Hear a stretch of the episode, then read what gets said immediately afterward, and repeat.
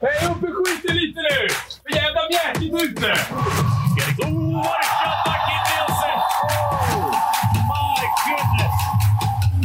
Ja, det är helt sjukt. Usch, man är väldigt nära till tårna nu. Det här trodde man inte att man skulle komma upp i högsta ligan med min moderklubb. Det trodde jag aldrig skulle hända. Har jag en i, arslet, då vet jag att då ska jag inte bara, jag kan inte bara dribbla av honom. Där har vi 2-2. Mycket bra gjort av Ella Nilsson. Ja. När Wittberg plockar ner bollen. Wittberg spelar och det är mål! Kalmarsund spelar i SSL nästa säsong. Och det är William Larsson som eh, sätter dit avgörandet. FBC Kalmarsunds podcast är tillbaka. Nu när säsongen är färdigspelad så kör vi igång här igen och kommer fylla på med eh, flera intressanta avsnitt här under, under våren och starten av sommaren. Idag så ska ni föra på klubbchef Per Wiberg berätta om läget i föreningen, hur corona har påverkat och den satsning som är på gång på damsidan, hur eh, här säsongen har varit, slutspelet och beslutet att dra sig ur semifinalspelet mot Falun.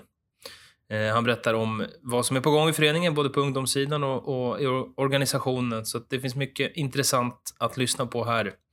Men nästa säsong är Christian Gunsch tillbaka i FBC Kalmarsund som assisterande tränare till Viktor Gustafsson som kommer att träna herrlaget. Gunsch var ju tränare för laget när man spelade i Allsvenskan för vad som nu är åtta säsonger sedan. Och vi kommer att börja med att höra vad han har att säga om eh, att vara tillbaka i FBC Kalmarsund. Christian Gunts, välkommen tillbaka till FBC Kalmarsund. Tack så mycket. Hur känns det? Eh, Det känns väldigt bra faktiskt. Eh, Inspirerande, roligt. Det var ett tag sedan man var här sist och det har hänt väldigt mycket. Mm, som sagt tillbaka. Kan du berätta lite vad du har gjort de här åren du har varit borta? Jag kommer inte ihåg när jag var här senast, men det var ju någonstans 8-9 år sedan. Eh, Sen dess har jag ju varit i Växjö en hel del. Varit assisterande tränare där. Eh, varit huvudtränare där. Spelat en runda själv också precis efter. Eh, Och nu senast kom jag från Lagan då i Allsvenskan där vi var i ett SSL-kval som slutade alldeles nyss. Och så nu är säsongen slut för mig, men det drar ju igång direkt känns det nästan som. Eh, vad hoppas du? Du går in här bredvid VG. Eh, vad hoppas du kunna bidra med?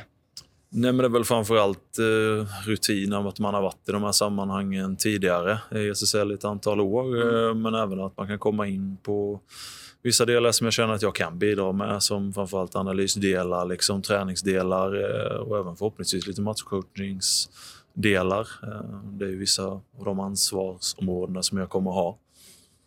Hur känns det att påbörja det samarbetet med VG igen? Nej, men det känns ju bra. Vi har ju bara jobbat en kort Eh, period ihop i lagan och det var ju väldigt eh, framgångsrikt. Sen känner vi varandra sen innan och det är väl någonstans var väl det grundbulten för att jag skulle ta ett assisterande tränarjobb också i SSL. Att vara med någon som jag känner väl och jag vet vad jag får för roll. Eh, men också givetvis så var det ju viktigt att det var en klubb som vill någonting. Som kunde aspirera att vara i semifinal och, och mer. Mm. Som du säger, en stor utveckling hos FBC sen du var här senast. Eh, vad är det klubben har gjort de här åren, tycker du, som har varit bra? Nej, men det är ju ett antal personer som eh, redan från när jag var här senast som eh, har gjort det väldigt bra. Man pratade om arena redan då eh, och nu har man ju förverkligat detta och sen har man ju kryddat på föreningen med ett antal personer som har nätverk och annat kunnande och får verkligen trycka upp sig och slåss med de stora liksom innebandy, klassiska föreningarna.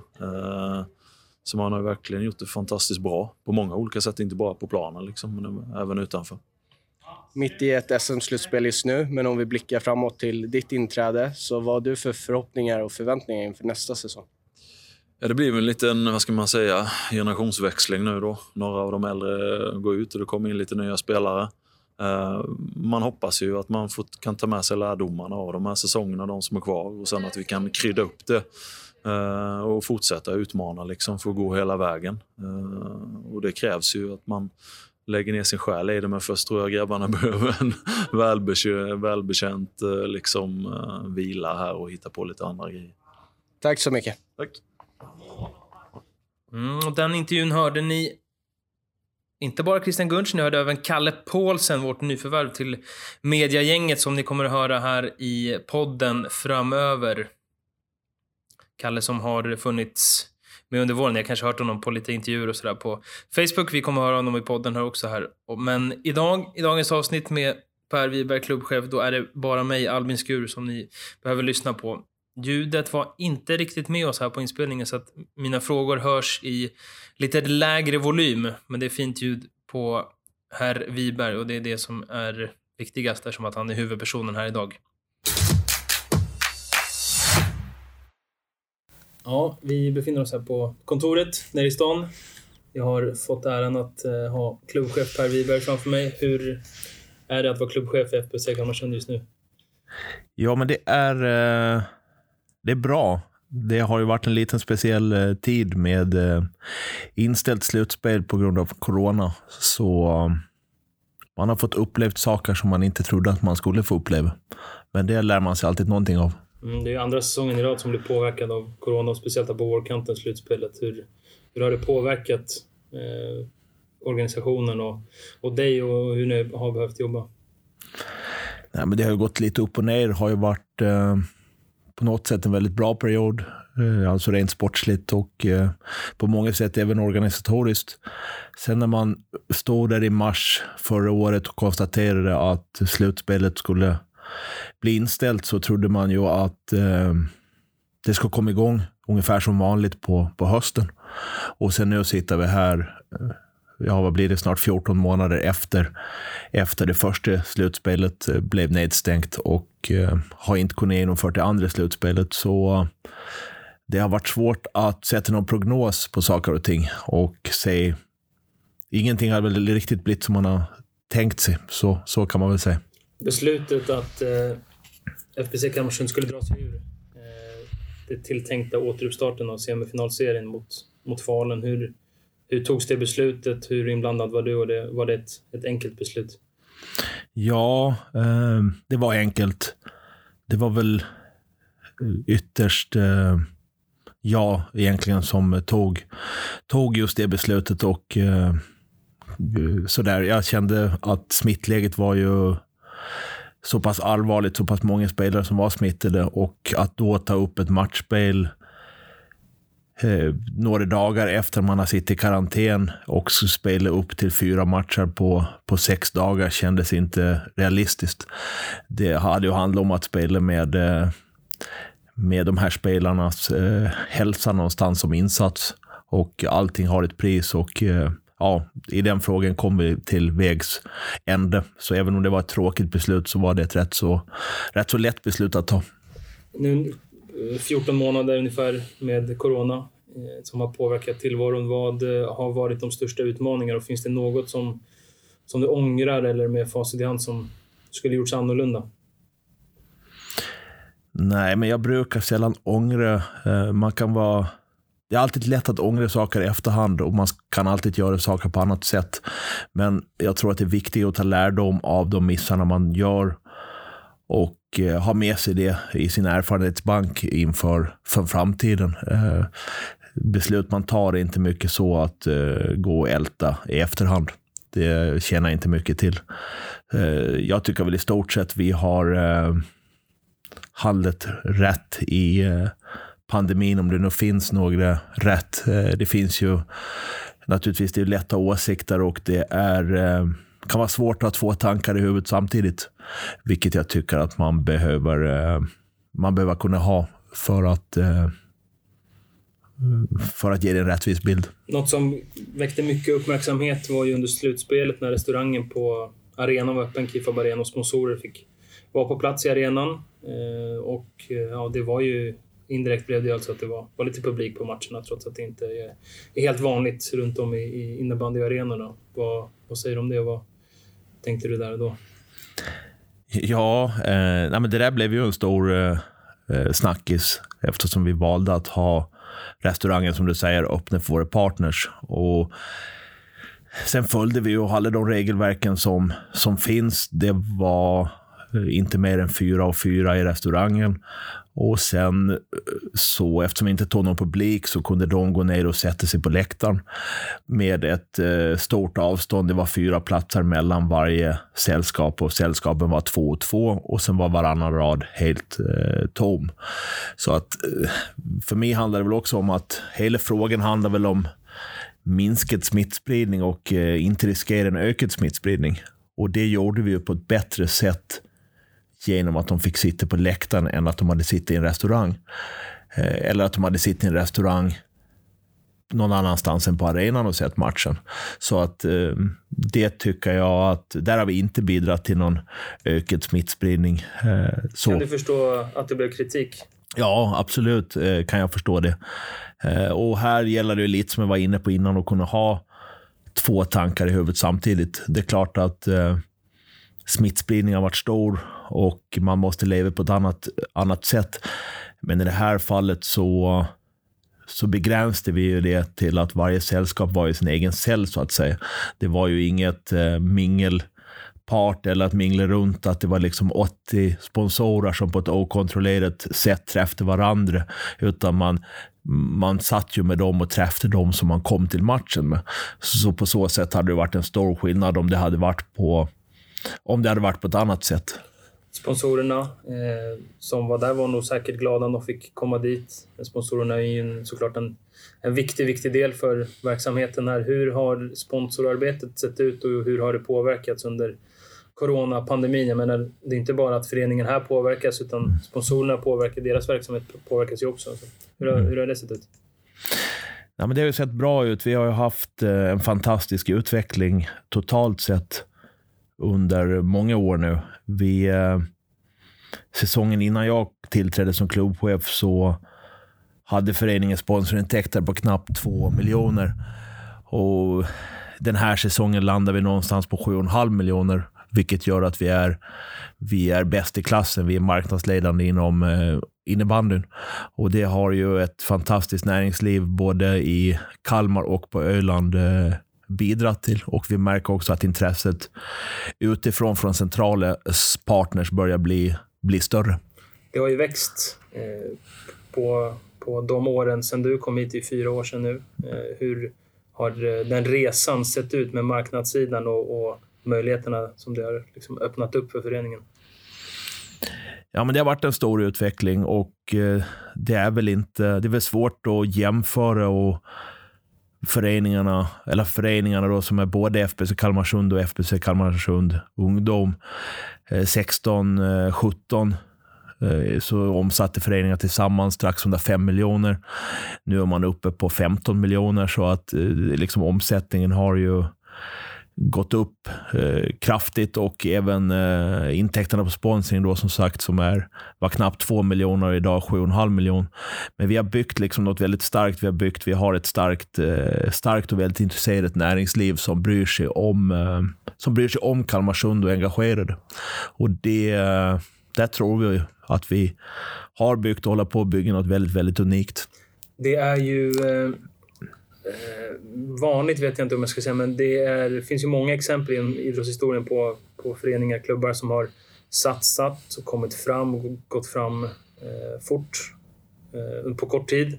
Och sen att det har, att tagit slut inte så långt efter. Hur ska man göra för att satsa hållbart, att det är långsiktigt och, och eh, liksom bädda för långsiktig framgång, både sportsligt och även på marknadssidan?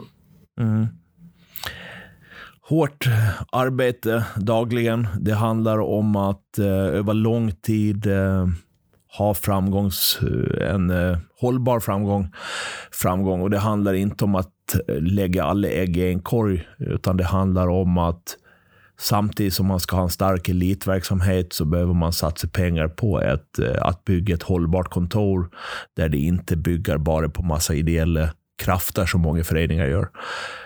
Och Sen handlar det också om att det är lätt att bli lite, eh, lite fartblind. Man måste också ta det i rätt ordning. Nu har vi ju, har vi ju haft eh, en stor framgångsvåg för elitverksamheten och främst för herrarna.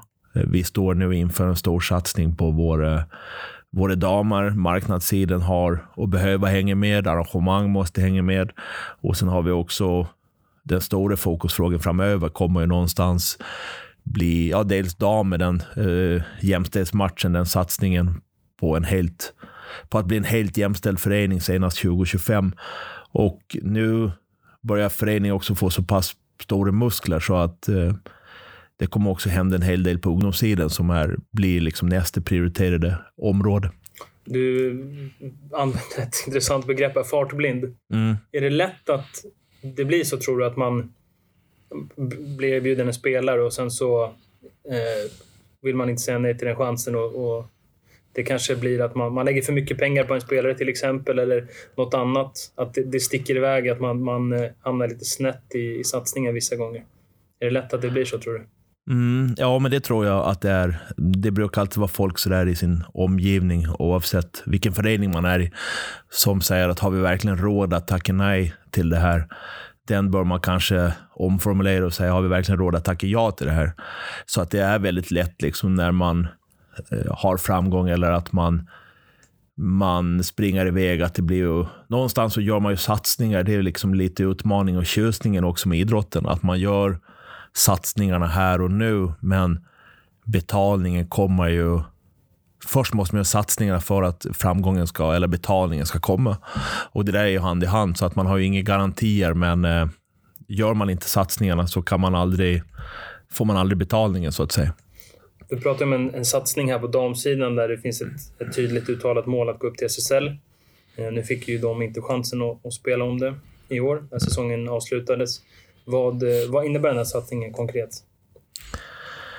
Ja, men den innebär ju, dels så sjösätter vi då det projektet som vi kallar för jämställdhetsmatchen Vision 2025, som går ut på att eh, damerna ska få betydligt större eh, resurser och det ersättningsmässigt ska bli helt jämställt.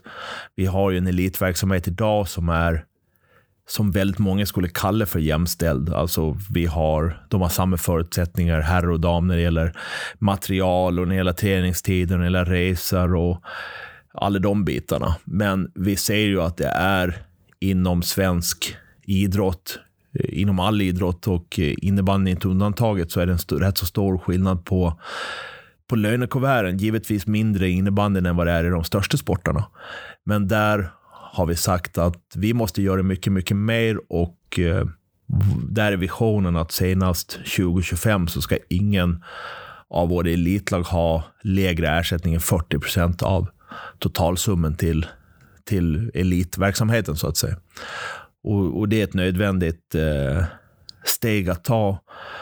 Och där eh, så har det förut, har man, det är alltid så här, man, det är lätt att fastna vid eh, de här diskussionerna att nej, men om det är 1200 som säger herrarna och 300 som säger damerna, så kommer det komma in mycket, mycket mer pengar i herrverksamheten. Hur ska det då kunna bli jämställt? Men man måste se förbi det. Man måste se det är andra värden, det är mjuka värden och det, det måste någonstans så ska damerna ha chans att komma fatt inom svensk idrott så måste man satsa mycket, mycket mer och man måste, då kommer den framgången. Eh, då kommer den framgången, då kommer liksom publikfrågan, kommer, tror jag, är helt övertygad om att den kommer att se annorlunda ut i framtiden. Innebandyn är ju eh, bättre än vissa sporter i och med att innebandyn har en, en kortare historia än nyare sport. Så det finns ju på vissa sätt redan i innebandyn från till exempel eh, ligan, innebandyförbundet, landslagen där det, där det är klart mer jämställt än på... Det finns självklart brister också i innebandy, men där det ligger före eh, den mycket, mycket äldre historien som finns i hockey och fotboll till exempel. Hur tycker du att det skiljer sig i innebandy om du jämför med, med andra sporter, hur man, hur man ser på de här frågorna?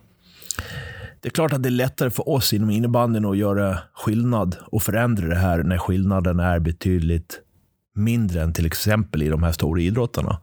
Sen har ju många förbund har ju en helt jämställd ersättningsmodell där man har liksom samma oavsett om de är damlandslag eller herrlandslag. Men det där säger jag, det är mer en symbolisk fråga. Det är liksom inte problemet är inte om spelarna får tusen kronor per dag i herr och dam. Det är ju liksom ersättningen. Fotbollsspelare, fortfarande ser ju vardagen ut. Har herrspelaren liksom en miljon och damspelarna 20 000 så är det ju där problemet ligger. Det är där förändringen behöver ske. I landslagsnivå blir det mer en symbolisk. Det är ingenting som gör att de kan leva på sin idrott.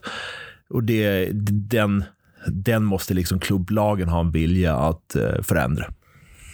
Um, du pratar om att det är en satsning på damerna. Hur gör man så att det blir en, en långsiktig plan där det inte behöver vara en satsning, alltså liksom punktinsatser, att man gör att det blir en, en stabil framgång över tid? Ja, men jag tycker ett väldigt gott exempel är hur vi har jobbat med eh, med eh, herrarna. Det finns mycket att ta lärdom av och eh, göra på samma sätt. Sen handlar det om att hela vägen egentligen inte bara satsa på att få en framgång med att gå upp i svenska superligan och vara med och slåss om medaljer, utan det handlar ju också om att hela i det här fallet flickverksamheten hänger med, att den blir bättre, att det blir fler spelare, tjejer som börjar spela innebandy, att vi får fram fler egna produkter, att innebandy blir ett, eh, ett självklart val om man vill satsa på sin, sin idrott. Så att det är liksom många delar som, eh, som för att om det ska bli långsiktigt, är det många delar som måste hänga med. Vi eh, pratade ju tidigare med Alexander Brinkman i tidigare avsnitt. Han sa att ett mål som föreningen har är att i framtiden ska Sveriges bäst betalda innebandyspelare på damsidan spela i FBC Kalmarsund. Mm. Vad säger du om det? Ja, eh, det är med min ord från början, så jag gillar det eh, som bara den. Men det är ett av de eh, målen som vi har. Och, är det målet i eh, sig eller är det för att få hit en bra spelare? Nej, både, både och. Jag tycker att det börjar hända mycket, både på herr och damsidan, där vi leder utvecklingen. Och det uttalandet tror jag till och med var så att inom två år ska vi ha den bäst betalde damspelaren. Och det handlar ju också om att eh, vi ökar vår omsättning och eh, vi eh, vill ju ha en framgångsrik förening som eh, som har lite marginal givetvis, men eh, ju bättre det går för oss så ska det ju märkas. Det är ju våra spelare som ska få bättre förutsättningar och eh, det kommer också göra att andra föreningar eh, kommer förmodligen vara tvungna att haka på det tåget. Att ge bättre ersättningar och där är det ju tydligare inom dam att det finns ju många damföreningar som inte som ligger väldigt, väldigt, väldigt långt fram när det gäller det sportsliga. Men man ligger efter när det gäller eh, ekonomin. Man är i stort sett jämfört med herrföreningar eh, har man samma förutsättningar, men man, eh, har har sämre betalt. Och det är ju liksom de föreningarna som behöver gå i bräschen för att betala sina damspelare bättre. Och eh, vi har ett intresse av att göra det. Att det, ska, eh, det enda sättet för att få upp det är att marknaden eh, ser till att betala bättre och vi i det fallet är marknaden. Hur, vi byter ämne lite. Då. Hur ser det ut här på kontoret med organisationen? Eh, vilka är anställda och vem gör vad och hur ser planen ut framåt? Ja, planen, eller det som är anställd är ju då jag som ytterst ansvarig klubbchef. Sen har vi ju eh, Sandra Olsson som eh, jobbar med verksamheten sen eh, är snart två, det är snart två år tillbaks, ska jag säga. Som eh, jobbar som eh, föreningskoordinator och jobbar väldigt mycket med förutsättningarna runt om eh, verksamheten, till exempel elitverksamheten. Eh, sen har vi Patrik eh, Klockarebäck som kom in här för, eh, det är snart ett år sedan han började. I en av hans eh, uppgifter skulle vara att utveckla det vi kallar för nya marknader, alltså nya turneringar och outdoor-turnering och eh, ungdomsturnering och elitturnering. Så där. Det är ju en effekt av pandemin, att det har ju fått stått lite på, på, på vänt. Nu har vi tyvärr precis fått ta ett beslut på att eh, ställa in årets uh, turneringar och arrangemang på grund av pandemin. Då. Men där är ju tanken att vi också ska växa framöver.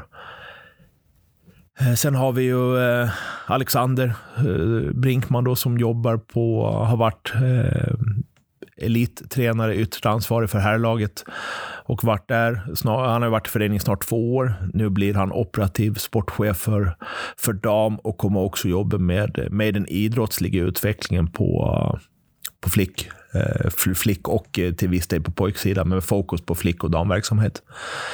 Och sen har vi Kim då som jobbar, förutom att han är spelare, så jobbar han ju ett par dagar i veckan med vår marknad eh, på marknadssidan med sälj. Eh, så. Och eh, sen mitten av augusti här så uh, har vi anställt Jesper Svensson som ska jobba mycket med eh, förstärka och utveckla vår ungdomsverksamhet som är en stor prioriterad fråga för att uppstarten och omstarten ska vi säga efter, eh, efter pandemin här kommer bli, eh, kommer bli en utmaning. Svensk idrott har ju tappat eh, tappat och riskerar att tappa mycket med de restriktionerna som har, som har varit. Är det ett område som har saknat lite av den, den kraften, inte bara ideell kraft utan även någon anställd som har kunnat jobba med ungdomsfrågor lite mer än, än som Alexander Brinkman har gjort innan? Mm, så är det ju. Eh, så är det. Eh, vi behöver ha mer resurser där. Sen blir det så här att man måste ju också, man vill, som i min roll vill man ju att allting ska gå väldigt fort. Eh, sen tycker nog många att det har gått rätt så fort, eh, att det har hänt mycket på de här fyra åren. Men allting kan heller inte hända på en gång, utan man måste ta saker och ting i rätt ordning för att skapa de bästa förutsättningarna. Och det tycker jag att vi har gjort och eh, nu hade man börjat i andra änden, att man börjar med att utveckla ungdomsverksamheten, så hade det inte gett samma effekt och samma ekonomi för att kunna eh, utveckla andra områden sen. Utan man måste ta det i rätt ordning och då har liksom rätt ordning har någonstans varit att, att få ett elitlag, marknadssidan, arrangemang, behålla sponsorerna och sen det skapar ju att vi kan jobba vidare och bli en betydligt bättre förening. Om man tittar, om man säger mallen eller det vanligaste om man tittar på idrottsföreningar, hur man utvecklar och börjar anställa folk, då är det ju ofta att man har börjat med administrativt... Kanslist, kan vi säga så istället? Ja, man, det kan vi säga. Man börjar med administrativa. Eh, man börjar med en kanslist till exempel eller sådär. Men eh, här har det ju sett ut på lite, ett annat sätt. Börjat att prioritera marknadsfrågan och elit då till exempel. Hur, hur, varför har, har ni gjort så? Nej, men sen har man ju haft, eh, föreningen har haft anställda under rätt så lång, lång tid. Eh, det var ju ett par anställda i föreningen när jag, när jag kom in. Det satt ju egentligen tre stycken på, eh, på kontoret då. Eh, så att, och sen dess har ju, då det går nog, eller svårt att jämföra föreningen då och föreningen idag och det är nog svårt att jämföra hur vi jobbar idag men hur man jobbade för fyra år sedan. Eh, men någonstans är det ju att eh, det är väl kanske därför vi har haft en stark utveckling för att eh, kommer inte pengarna in i verksamheten så är det svårt att utveckla. Det är ju kanske därför idrotten har svårt. Det är kanske därför att det inte är så många anställda i en traditionella föreningar för man har svårt att eh, finansiera det, man har svårt att hitta lösningar. Och, och det tycker jag att vi har, har eh, hela tiden i verksamheten eh, växt och vi tar hela tiden steg framåt. Om vi tittar på sportsligt på herrsidan. Semifinal i första slutspelet i föreningens historia. Godkänt eller inte? Vad tycker du? Godkänt, absolut. Vi, det framstår ju lite så när man läser om Kalmarsund i sociala medier och så vidare att, eh, att vi skulle ha uttalat oss själva som någon form av favorit eller alltså att vi skulle ta guld i år. Men någon sån, vi har ju aldrig faktiskt uttalat, varken före eller efter det slutspelet, att vi skulle ta, ta guld. Vi är på fjärde året av en fem, femårsplan med herrarna och år fyra då, som är i år, år fem är näst säsong, så har målet varit att vi ska ha topp fyra. Och det har vi uppfyllt eh, genom att gå till semifinal där vi tyvärr tvingades att eh, dra oss ur. Eh, innan säsongen så var det snarare så i samtal att jag tillsammans med Adam Kallenberg och Patrik Klockare Bäck sa att vi kanske har satt, det kanske blir tufft att komma topp eh, top fyra i år. Vi kanske får eh, inse att vi kommer femma, sexa, sjua och gå till slutspel med, i och med att först slutspelet blev inställt. Vi fick inte den erfarenheten vi hade räknat med därifrån. Men så att utifrån det tycker jag en topp två placering eh, och eh, slutspelet ja, är mer smak. Det är mer än, eh, mer än godkänt. MVG till och med, skulle jag kunna säga. Två välkända spelare, profiler här i närområdet från Färjestaden. Marcus Johansson, Simon Nilsson har spelat klart. De har avslutat sina karriärer och sista matchen för, för båda två blev ju faktiskt en seger uppe i Falun. Som blev sista matchen. Vad, vad säger du om de två som spelare, personer och betydelsen? fantastiska personer som har betytt otroligt mycket för föreningen. Eh, utan eh, Mackan och Simon så hade vi inte eh, varit där vi, har, eh, där vi är. Det är bara att se på det här slutspelet. Mackan eh, dominerar ju kvartsfinalserien och är ju starkt bidragande orsak till att vi går, tar oss vidare till semi. Eh, sen ser vi sista matchen här av de som har erfarenhet, Falun och Storvreta, alltid sagt så här att det gäller att vara bäst i slutet, man ska vinna sista matchen. Och det gjorde vi ju faktiskt. Eh, sen fick vi ju inte den. Vi är väl den enda föreningen någonsin som har vunnit den sista matchen utan att ha tagit SM-guld. Eh, men man ser också på Simons avslutning då han eh, gör tre mål i sista matchen och ville ja, skicka någonstans ett budskap att det här är inte slut, det ska bli fler matcher och vi ska vända på det här. Så att det de kommer att vara svåra att ersätta både som spelare och som, som personer och framförallt då i omklädningsrummet med den kulturen de, de bidrar med. Så att eh, också tråkigt. Jag tror de kommer minnas tillbaka på det här som en fantastisk tid. Samtidigt hade man under dem att spela, spela ett par matcher, eh, matcher till. De är ju från, från närområdet, från Öland. Det, är, det, det, är, det är svårt att hitta den här lokala förankringen när det blir att man vill satsa, man behöver in spelare utifrån och så. Tror du att det är viktigt att man har spelare från närområdet? Och så? Ja, det tror jag eh, att det är. Och det gäller att vi eh, fortsätter att få fram egna produkter. Och det är också därför det är så viktigt att, eh, att fortsätta med verksamheten och fortsätta utveckla den. Sen är ju vårt uppdrag, eller vad vi ska säga, som förening är långt ifrån så enkelt som att få fram elitspelare. Jag menar, jag har vi en väldigt, väldigt, väldigt bra verksamhet så ska man få fram en spelare per, per år så ska det vara eh, något väldigt, väldigt bra. Så, så att det stora uppdraget är ju att bidra till en meningsfull sysselsättning och eh, hålla spelare eller de här eh, barn och ungdomarna ifrån buset på stan och så vidare. Hur gör man eh, längre fram med två sådana spelare som, som eh, Mackan och Simon? Att ta vara på dem framöver och, och liksom hylla dem på rätt sätt och använda dem runt i föreningen på något sätt? Eller hur, hur, hur gör man nu när två sådana viktiga spelare har, har slutat spela? Nej, men en sak som här som jag tror är inte någon jättestor sak, men som är, eh, som är eh, lätt att glömma, som jag tror många föreningar glömmer bort, det är bara det här när man har slutit så att, eh, att de känner direkt att de är välkomna tillbaka. Att vi har sagt i det fallet att de ska få varsitt säsongskort, livssäsongskort och alltid kunna gå på innebandy, känna sig välkomna och känna eh, att vara en del av det här. Att det första de behöver göra är inte att stå i Stå i kön gör man ju inte längre, men köper sin biljett digitalt. Då, eh, sådär, utan att de ska... Så det är väl sådär, allting från små grejer till lite större grejer. Det är klart att vi har, vi har redan haft ett möte i organisationen om eh, framtida tröjhissningar. Sådär. Men där vi har sagt att eh, det kommer vi göra på något sätt. Sen vilka tröjor vi hissar har vi, dit har vi inte kommit, utan däremot har vi sagt att eh, det ska gå några år. Det ska gå två, tre år efter man har slutat innan man blir aktuellt för att hissa en tröja. Så att eh, det här kommer nog absolut bli aktuellt med och eh, aktuellt i framtiden. Men eh, bara för att det inte händer nästa år eller året därpå, så det kommer nog ta några år. Om vi tittar på plussidan så är det fyra nyförvärv som är presenterade. Mattias Lövenfors kommer från RIG Umeå. Det är Tim Andersson Karlsson från Fagerhult SSL. Det är Filip Langer från Tjeckien och Jan Byrki från Wieler i Schweiz. Mm. Hur eh, nöjd är du och ni med, med värvningarna? Eh, ja, jättenöjd. Jag tycker vi har varit eh varit, gått stark, stark ur eh, den här silly season.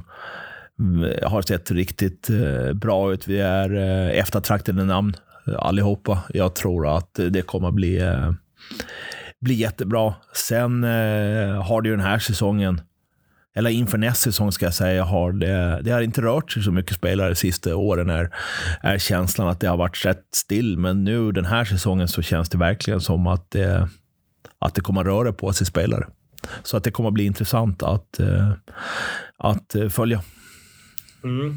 Ehm, hur eh, ser det ut med publikfrågan? Dina egna känslor och, och tankar kring det framöver? Nästa säsong får vi se någon publik i arenan till exempel. Vad tror du? Ja, det tror jag. Det trodde jag i och för sig då för hade jag svarat samma för ett år sedan, troligtvis. Så att eh, man får väl eh, konstatera att man ska ha stor respekt och att eh, man har lärt sig någonstans i det här att eh, man vet att det man sa igår gäller inte idag och det man säger, eh, säger idag gäller definitivt inte imorgon. Så har det nästan varit någonting som speglar hela den här pandemin. Eh, men eh, nu såg jag idag att man öppnar upp här för att troligtvis ha 500 personer från 17 maj, vilket eh, känns ju Mm, rätt så nära med tanke på att smittspridningen har varit väldigt stor eh, just nu, framförallt lokalt här. Men jag tror att det kommer att bli publik, men jag tror inte att vi kommer att få se en eh, vanlig säsong nästa år, utan jag tror det kommer att bli en säsong med fortsatt, fortsatta restriktioner. Eh, sen om det innebär att det är eh, 500 eller om det är mer i kapacitet eller mer i publik, det får vi se. Men någon form av restriktioner. Jag tror inte vi kommer att vara tillbaka fullt ut. Något annat du kan berätta om framtiden? Vad, vad händer i föreningen just nu? Vad har ni på, på gång? Nej, men det är mycket, mycket på gång.